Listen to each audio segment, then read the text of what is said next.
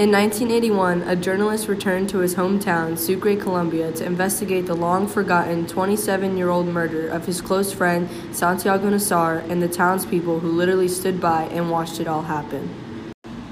It was an unusual Monday morning on February 8, 1954 in Sucre, Colombia, when Santiago Nassar was awakened at 5:30 a.m. to see the bishop disembark his boat and bless the town. Santiago was dressed in white linen. Hungover from the San Ramon, San Ramon wedding revels the night before, the 21 year old headed to the docks and watched disappointedly as the bishop passed the town with a cursory blessing at 6:10 a.m. By 7 a.m., Santiago would be carved up like a pig by the Vicario brothers. Drunk and desperate to reclaim their family honor, the twin brothers slaughtered Santiago Nassar based on the questionable accusation of their younger sister, Angela.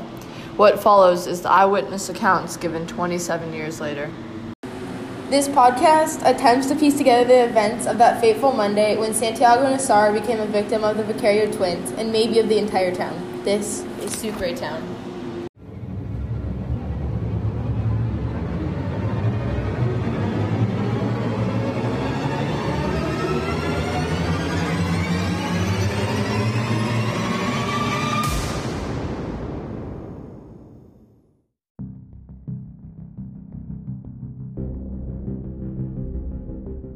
Welcome to Sucre Town, Season 1, Episode 9. My name is Bella Lutz. I'm Ryan Latieri. I'm Aaliyah Von Ardetta.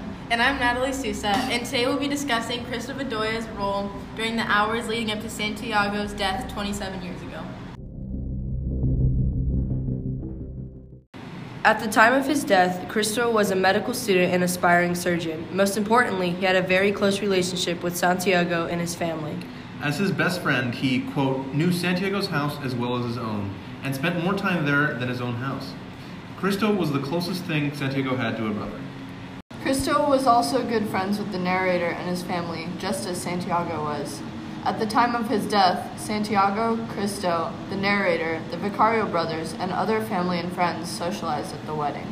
The night before the fateful day, during the doomed wedding of Bayardo San Roman and Angela Vicario, Cristo discussed the cost of such an extravagant event with Santiago. Arguing over the exact number, Bayardo overheard this and joined in with an estimate that the cost of the wedding was double Santiago's approximation. In the end, it was Bayardo who guessed the correct number down to the last penny. As the party raged on, Cristo, Santiago, the narrator, and the Vicario twins spent the night together drinking heavily. Cristo spent the entire night with Santiago through the wedding revels and beyond. After most of the party had died down, the group went to Maria Alejandrina Cervantes' place to spend time with the women there. Later into the night, by Santiago's suggestion, the group trudged up the hill drunkenly to sing for the newly wedded couple. Little did they know, the disaster had already occurred and nobody was inside the house, so Santiago's fate was decided. Despite the invitation from the narrator's brother to get breakfast, Cristo and Santiago went off together for a while before parting ways to get some rest. They stayed up until 4 in the morning, at which, which point Santiago returned home to get an hour's sleep, as he wished to meet the arriving bishop in the morning.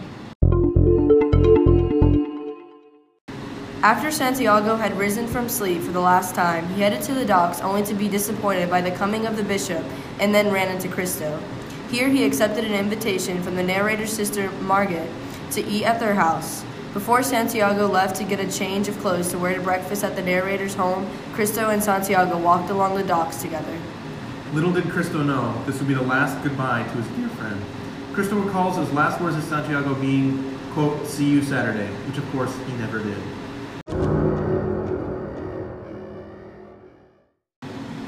By this point in the day, nearly the entire town had become aware of the plot against Santiago. Despite being his closest friend and probably the only person who had a chance at stopping it, Cristo was nearly the last to be told about his friend's fate. Out of a strange stroke of bad luck, it seemed, quote, he spent two hours at his grandparents' house instead of going to rest at his parents', who had been waiting for him to warn him. Years later, not even Cristo could discern why he decided to spend so much of the morning there. After parting ways with Santiago, a family friend of the Nassars, Yamil Shaium, finally filled Cristo in on what the Vicario twins are planning. He had been unsure whether to warn Santiago and decided to first consult Cristo.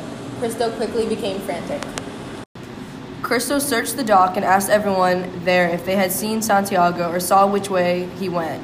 It seemed impossible to him that Santiago could have gotten all the way to his home in such a short amount of time. Even so, Cristo rushed down to Santiago's house, where he found the cook, Victoria Guzman. Despite warning her, saying, quote, It's serious, they're looking for him to kill him, Guzman brushed it off, lamenting about the twins' good-naturedness. Victoria would become one among many in the town who became partly responsible for Santiago's death.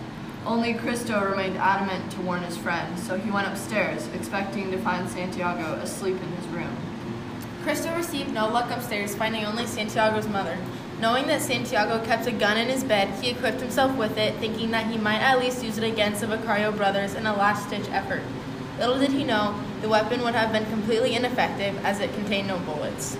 Finding he had neither the courage nor the time to warn Santiago's mother about her son's death, he instead left her dazed and confused.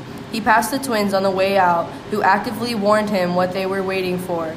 27 years after the fact, Cristo recalled for us, quote, If I had known how to shoot a revolver, Santiago Nassar would be alive today. Suddenly remembering the invitation to eat in the narrator's home, Cristo had thought that Santiago went straight to breakfast without going home to change first. Cristo sped out of the home with the same force he had come in with towards the narrator's home. Quote, This was his only and most fatal mistake.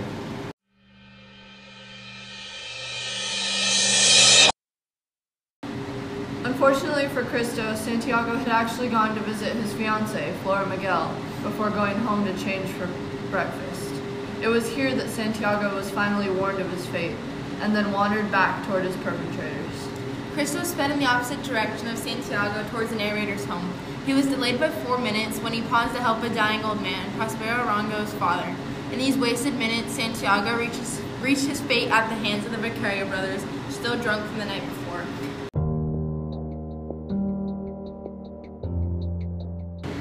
He resumed his search but was quickly informed from Santiago's go- godmother, Luisa Santiago, the news of the slaughter of Nassar at the hands of the twins. Despite his best efforts to warn him, Santiago Nassar was killed.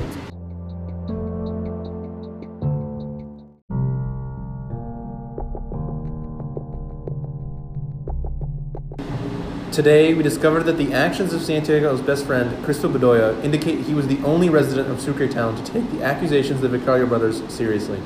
Despite being possibly the closest person to Santiago, he was practically the last to discover the plot. His subsequent search for his best friend proved fruitless. Warning everyone he came across, he soon discovered that the whole town seemed to know about his friend's impending doom, and had no intention of warning him. Thus, the entire town holds collective responsibility for Santiago's death, and Cristo was the only soul who attempted to warn his friend. But in the end, while he continued to search one end of town, Santiago was being butchered like an animal.